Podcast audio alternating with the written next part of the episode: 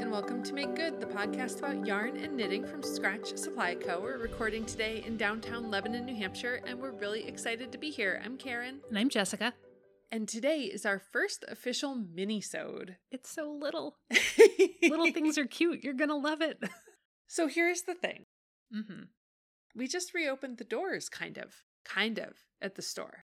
I mean, we definitely let people in, so I would say that's reopened. Right. It's by appointment only, so it's not like the floodgates. But yeah, it's peopling Right. again. Which is really exciting. Like, we are so excited to have people back in the store. It's very emotional. Like I feel very verklempt every time someone comes in. It's like, oh, coincidentally our local coffee shop opened to you can like actually go in the doors for the first time in over a year the same day that we did and so we stopped to get coffee on our way in and i like full on cried in the coffee shop i had to go step outside so i wouldn't freak them out Yeah, I think that they probably got that a couple of times yesterday. And like, you know, we've all been getting coffee all along through this. It's just been through like a little tiny glass window. And it's different being close to people that you miss. So it's pretty exciting and overwhelming and good.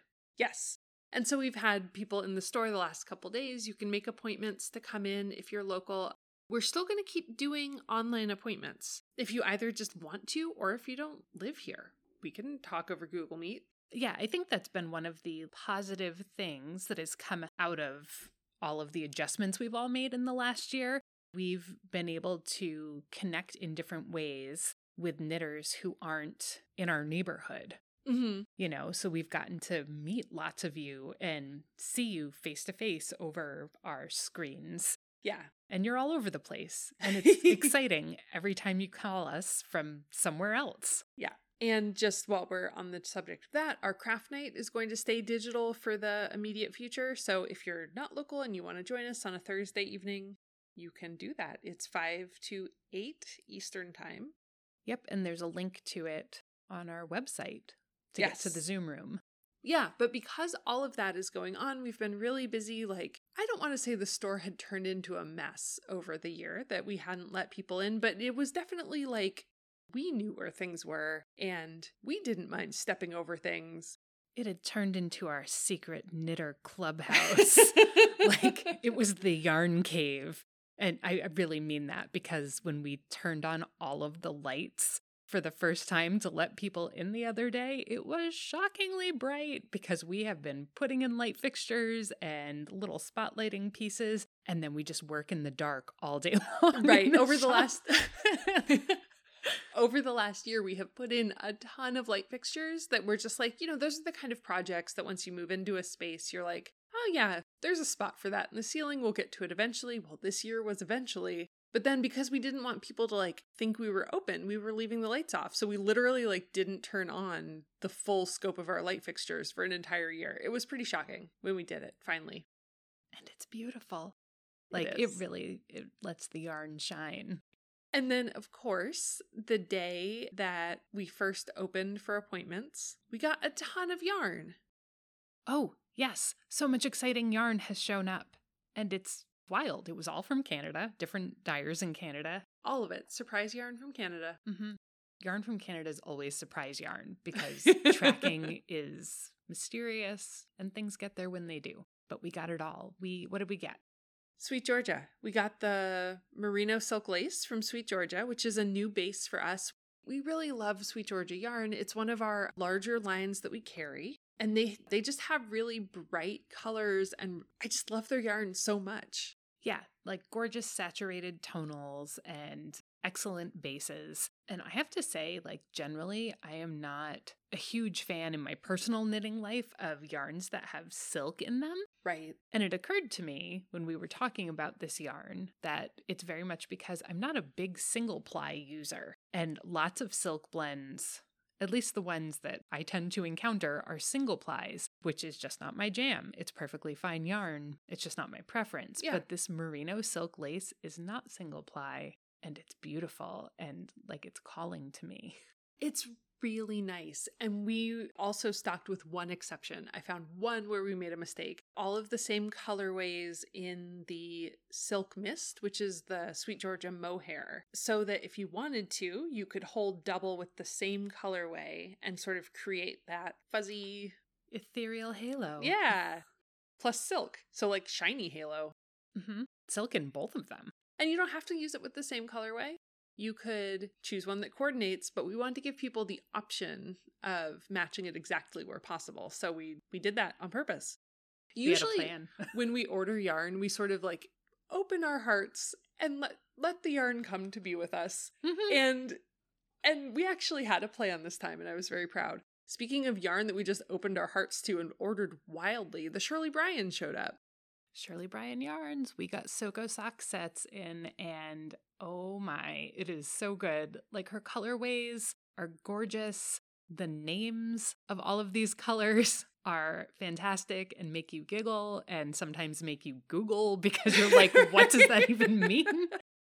But they're just great and we love them and we're really excited to have her yarn back in the shop because the last time we ordered from her, everything left. Like, oh, right. Y'all just ordered all of it up and it disappeared. I think I talked about it this way in one of our Instagram posts, but like Shirley Brian yarns, these little sock sets are total snacks. It's magical knitting. It's just enough yarn for a fun little pair of socks with the coordinating skein for your toe and your heel, and it's a delight. You're going to love it. Yeah, everything about that yarn is really good. And we picked up kind of a lot of new colorways. Mm-hmm. And then there were probably another dozen that we were like debating whether they were new colorways because when we ordered the first time, they weren't in the store long enough for us to like imprint on them. You know, where we would be like, wait, have we seen this before? The name sounds kind of familiar, but it doesn't look familiar. It's because we looked at it on an order sheet and then just, you know, basically unpacked the box of yarn into a box that was going to somebody else. Like it just it it left. Yeah, it left to be with you. but yeah, so that's what's going on with us with the store. I mean, new yarn is always the best. Mm-hmm. And seeing people again is like a whole new experience too. Can I tell you that I was at the register yesterday and it was like taking a tremendous amount of mental energy to remember the things I was supposed to be doing? I was like, whoa, a lot of interaction going on here, but I feel like another day or two and I will be back up to speed. We've been laughing at ourselves a little bit because over the last year, really, we haven't had the doors open at all. And so everything people were buying was online. Mm-hmm. And so we haven't put price tags on anything in a year. No. And only only one person who was in the store that first day was like, "Hey, could I price check this?" And we were like, "Oh, yes." I need a robot though. I definitely can't tell you. yeah, that's not actually secret information. It's just information that you have no way to access from the thing you're holding in your hand. We should probably fix that. But yeah, so it's really it's really really good to be able to have people in the store again. Store looks really good if I do say so myself. Yeah, we've got all sorts of fun goodies. So, we're excited about this. So, what's on your needles right now? Oh, so I have I've picked my ripple butt shorts back up and I'm making progress. So, can I tell you something? so, the ripple butt shorts are like three by three ribbing, and there are instructions in the pattern to you're knitting it from the waist down, and you're knitting to X amount of inches for whatever your size is. And I was like, great. I've put in a stitch marker. I can tell that I have like two inches left to go. So I knit that amount. And then I tried it on I was like, these are not long enough to cover my butt. Oh my God. No. It is not time to split from my legs yet. And it dawned on me I was measuring the length with the knitting just like sitting there all scrunched up, like ribbed tight. You know how ribbing is very elastic.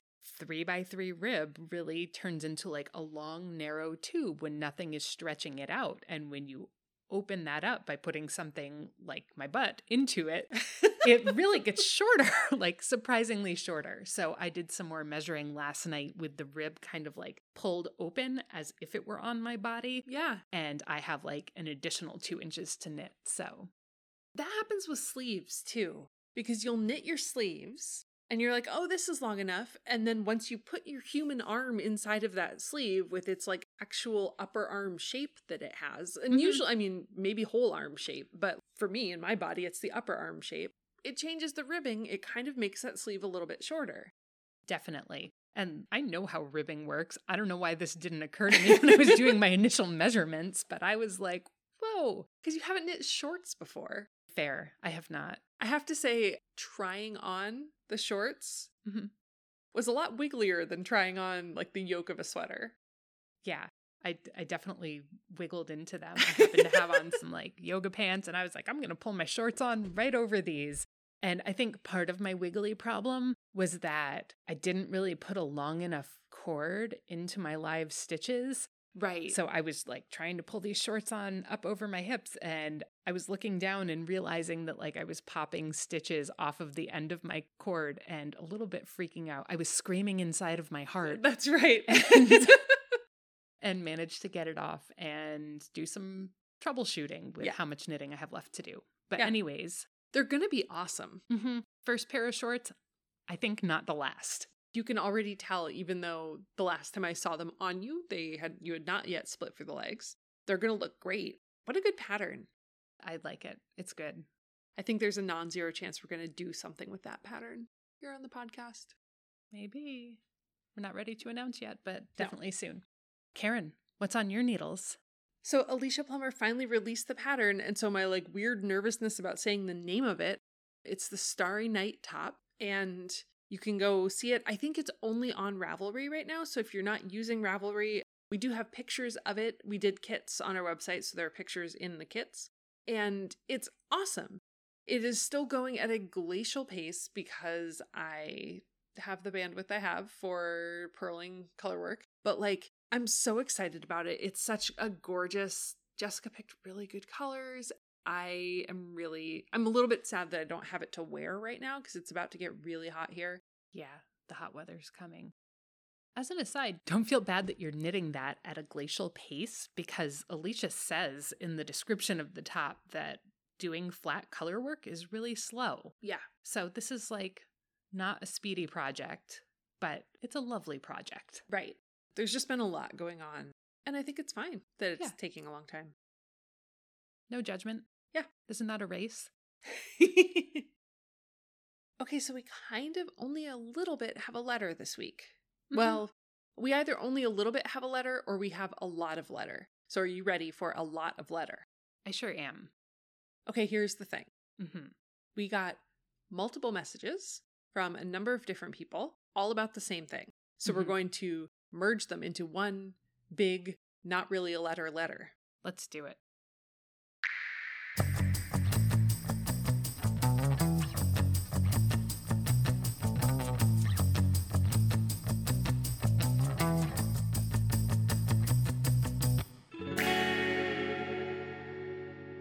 Fiber festivals. Oh, Yeah. So people just want to know, like, as we're all kind of starting to think about traveling and like seeing people and doing things again, and it may not be in the immediate future, but we sure want to think about it in the right now. yeah. What festivals and events are there that people may or may not want to have on their radar or like tell us about the difference? What's the difference between, I don't know, Rhinebeck and Vogue and Squam, which is happening right now? Tell yeah. us. Oh, yeah. I feel like we've got a lot of open space to just kind of Right. chat right now. So let's chat. Maybe let's mention Squam first because you brought that up and it is currently happening. Yes. So the Squam Arts Workshops, if you are not familiar with them, take place right here in New Hampshire. So they are local ish to us. I mean, like they're across the state a little bit, but our state is wicked tiny and it's really right down the road. If you don't or haven't ever lived in New England, there's a thing in New England where you can really only get from north to south in any kind of efficient way. So if you're going like east to west, you're like, it's 20 miles and it's going to take me 80 minutes to drive because it's like back roads that don't go where you think you want to go. It is east of us. So it's definitely one of those like It's eh going to take an hour and a half and it's 30 miles. right, which is which is actually kind of fun because they're it's a fun drive. But like it's mm-hmm. it's just kind of funny to think about like yeah, it's local in our tiny state and it would take us like half a day to get there. Yeah, and it's beautiful here. It's it's a nice drive. So, anyways, Squam is a retreat that happens in the spring now and in the fall, September. And there are artists and designers and craftspeople who come into the retreat to teach workshops. And you also have this like lovely opportunity to spend time on Squam Lake and like go for a hike. And it's just summer camp for fiber people in gorgeous New England. So it's lovely. And the way it's happening this year is that it's in person mm. after being canceled last year, but it's scaled back. So not quite as many people are able to attend to give everyone like space to kind of spread their wings and like have a little bit of distance. And also, there is not, at least for the spring session, there's not a marketplace. Oh, right. Because Squam is a little bit famous for the amazing marketplace that happens where you'll find like less traveling yarn will come from Arizona to be there and spin cycle comes from Washington and like people come in from all over the place and they participate but also they're there so you can like shop at your cool yarny summer camp. I think relative to some of the other sort of fiber events that are on the calendar, Squam is a little less exclusively fiber. Right. They tend to have more they have lots and lots of fiber workshops and things happening. But they also have stuff like paper making or scrapbooking or like things like that. I've seen dyeing workshops. Yes. I think one year we looked at the class assortment and there was like build your own wood tool chest. Yes. So like all sorts of neat things. It's it's for makers and it's small enough that it's like this kind of special intimate experience. It's very cool. So that's currently happening right now and then we'll be again in the fall and I'm going to guess that the fall is probably all booked. I was on the website the other day and I think they opened up registration for the fall on like I'm going to say January 1st Mm-hmm. and it had sold out within like 2 minutes. yeah. yeah, because people were like, "Oh, by the fall I really want to go do something." And like it is, it's largely outdoors. It's going to be a really good time. Mm-hmm. Something to explore for next year if you are interested and it's not something that you're able to participate in because you would have had to have registered months ago. Right. So, big scale, that's like a small scale event, like large scale. Let's talk about Rhinebeck. I don't want to say this with too much authority here, but I'm pretty sure Rhinebeck is probably the biggest fiber event that happens. I don't know, maybe the Edinburgh? Maybe in the US. Yeah. It's the New York Sheep and Wool Festival that is just affectionately referred to as Rhinebeck by everyone. And it takes place at the Dutchess County Fairgrounds. And if you've never been, it's a wild number of people all in one place, obsessing over each other's clothing. Right, right. and hugging internet friends and making googly eyes at sheep and eating cider donuts and you're just elbow to elbow with people in sheep barns and out in the fields for a couple of days and it is special and amazing and they're doing it in person again this year. They are. We we just made the decision that we are not going to be going this year. Largely because I think at that point there will still be an unvaccinated kid in our house. Mm-hmm. And like that that is just a lot of people. But it's going to be happening. So if you haven't been, there's the fairgrounds where you're like milling around inside, and then there's barns where there are booths. And so that is indoor, outdoor, but like there's enough people that I would call that an indoor space. The barns definitely. Even though it's like open at either end, it can be a challenge to navigate through them because there are so many people. Yeah. Which in a non pandemic situation is amazing because it's basically just one big woolly hug through the entire weekend. But also, it's kind of just one big woolly hug. Mm-hmm. I cannot speak as an authority on this, but I believe that they have some changes in place. Like, I think that they're maybe not doing the classes inside the buildings this year. Nice. But definitely the New York Sheep and Wool website is your best source of information because let me tell you, do the rumors fly fast and wild on social media about what's happening at these events. So, definitely for any of the ones that we're going to mention, make sure that you go to their actual website to get your information before you make decisions about whether or not you want to participate. Yeah, there were some rumors, I think, floating around about Rhinebeck this year because I think the organizers had reached out to prior vendors to see if there was interest. Like, if we do this, will anyone want to come participate? And then that just sort of started the rumor mill going because, of course, that's like thousands of people. Right. But it was definitely like there were people telling tales before there was an official announcement made, and it was like difficult to identify what was accurate. If you want to hug a sheep, Rhinebeck is your event. If you want to hug an alpaca, if you want to see something getting sheared, or I don't know. if you want to see something getting sheared, sure. Any kind of fiber animal. I think was Rhinebeck where we saw a rabbit and like a turtle snuggling. Yes, they were so cute. yeah, they were being buddies. There is a huge range of vendors and things happening at Rhinebeck. I don't know how big the fairgrounds are, but I would guess it's spread out over acres. Like it's it's Oh, like yeah. acres of stuff. It's it's just a ton happening in Rhinebeck proper in the like New York Sheep and Wool weekend. You're going to see like larger vendors that you've heard of. You're going to see a lot of smaller ones that you haven't. Harrisville debuted their nightshades at Rhinebeck. Is that Mhm. true? Am I remembering that right? That's correct. there's like a lot of neat stuff. We first met Hudson and West there. Like people will premiere things at New York Sheep and Wool, which is very exciting. And then there's also Indie Untangled, which is related but not directly affiliated with. It's an adjacent event. Right, It's like your indie dire warm up to Rhinebeck weekend. right. And one of the really nice things about everything being virtual is that Lisa, the woman who organizes Indie Untangled, has had a really great opportunity to do a lot of virtual events. And she's done a lot of virtual events very well. It's inside, it's in a space, and she doesn't want it to be like a huge crush of people. So when it's in person, tickets are limited. And like the year we were there, people sort of got their window to shop. You got your ticket and it got you admission from noon to two or two to four or whatever. They had a velvet rope system. It was very swanky. Right. So there can be kind of like a frenzy around getting the tickets.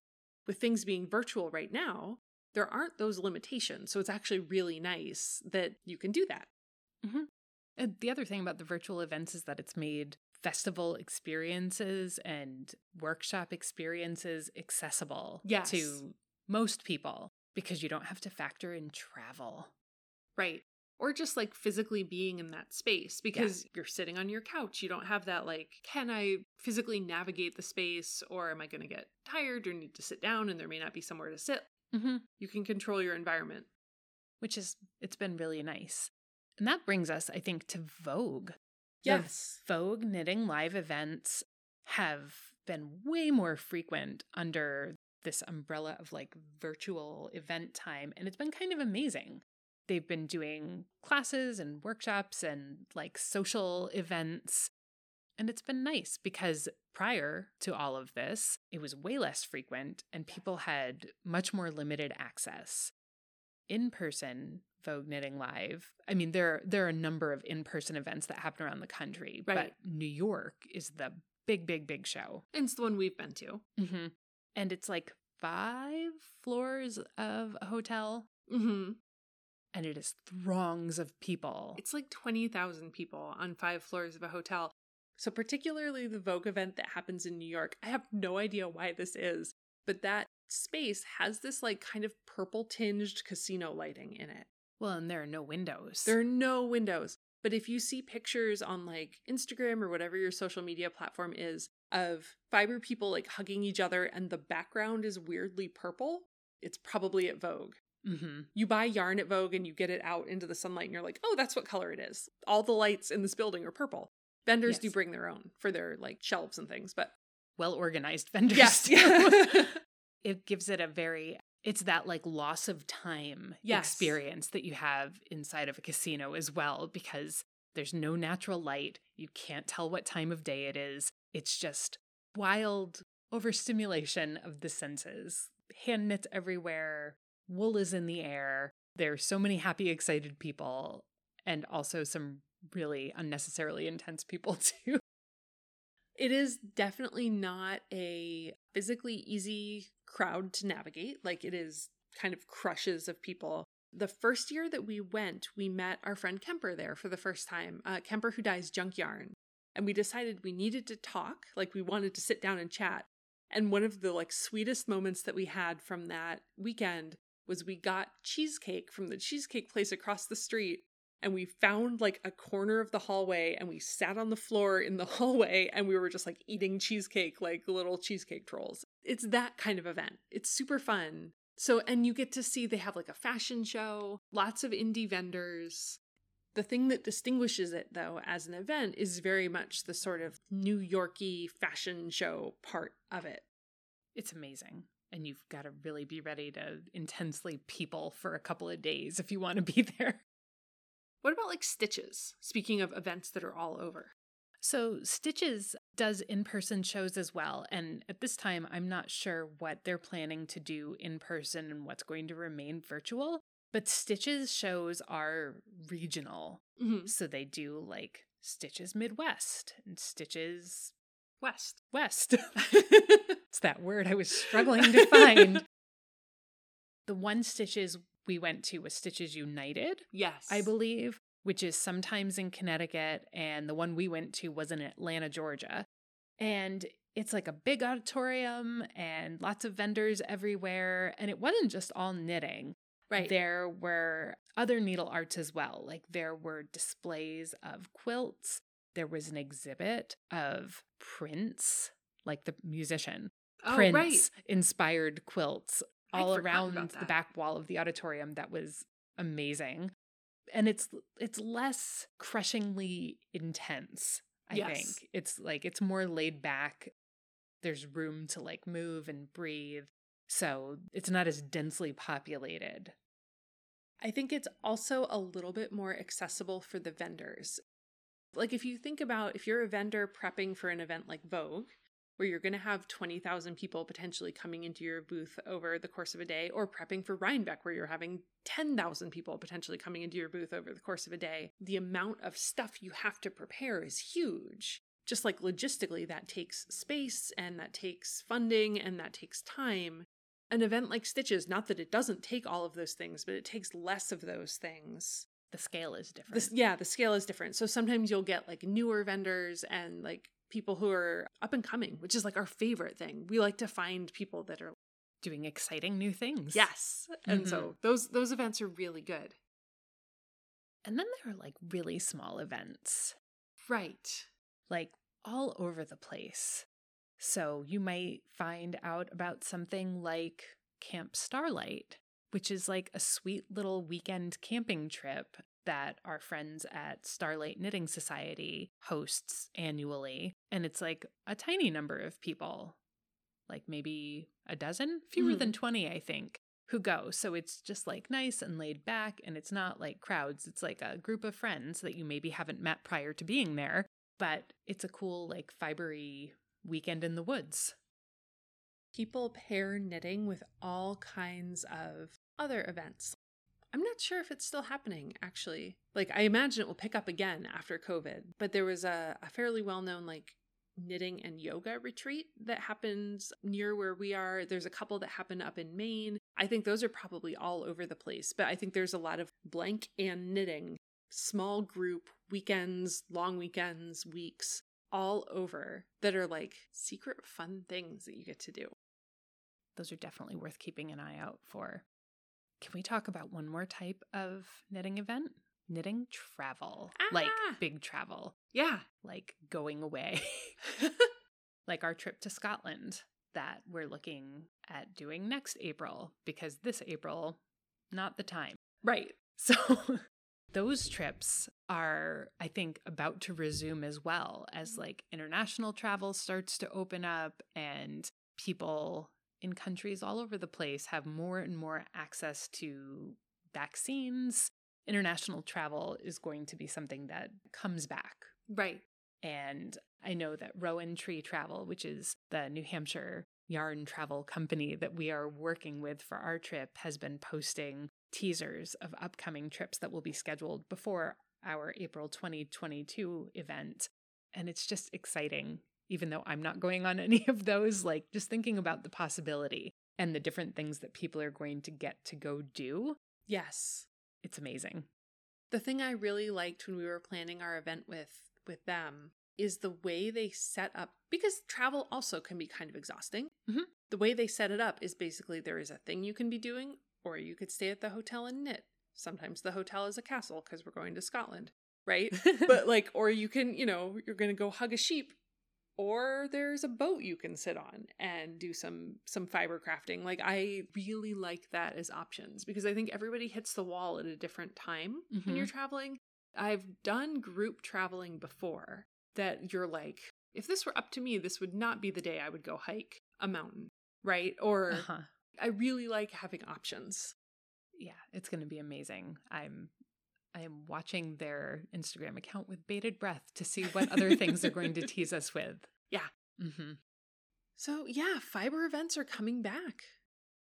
We'd love to know if you're planning on attending any of them. And if you haven't and you're interested, now, while things are still kind of virtual, is a really great time to be checking out events that are not necessarily near to you, right? Because mm-hmm. they're close to your computer. Sometimes it can be a little tough to get a sense of the vibe from a Zoom room or a Google Meet or whatever, but you can get an idea and then decide whether it's worth traveling for or not when that is an option again. Mm-hmm. And if nothing else, start planning now where you're going to get yourself some apple cider donuts on New York Sheep and Wool weekend. We may have to make our own. I think we're going to work on that. So I think that's it for us this week. This has been our first mini-sode. Maybe not even as many as we planned, but here we are. If you're not already subscribed, you can subscribe to us on your platform of choice, if it's Apple Music or Spotify or I don't know, whatever. If you haven't already, write us a review or leave us some stars or something so that knitters can find us. If you want to see what we're up to, or perhaps participate in a future knit along, you should follow us on Instagram. We're at Make Good Pod.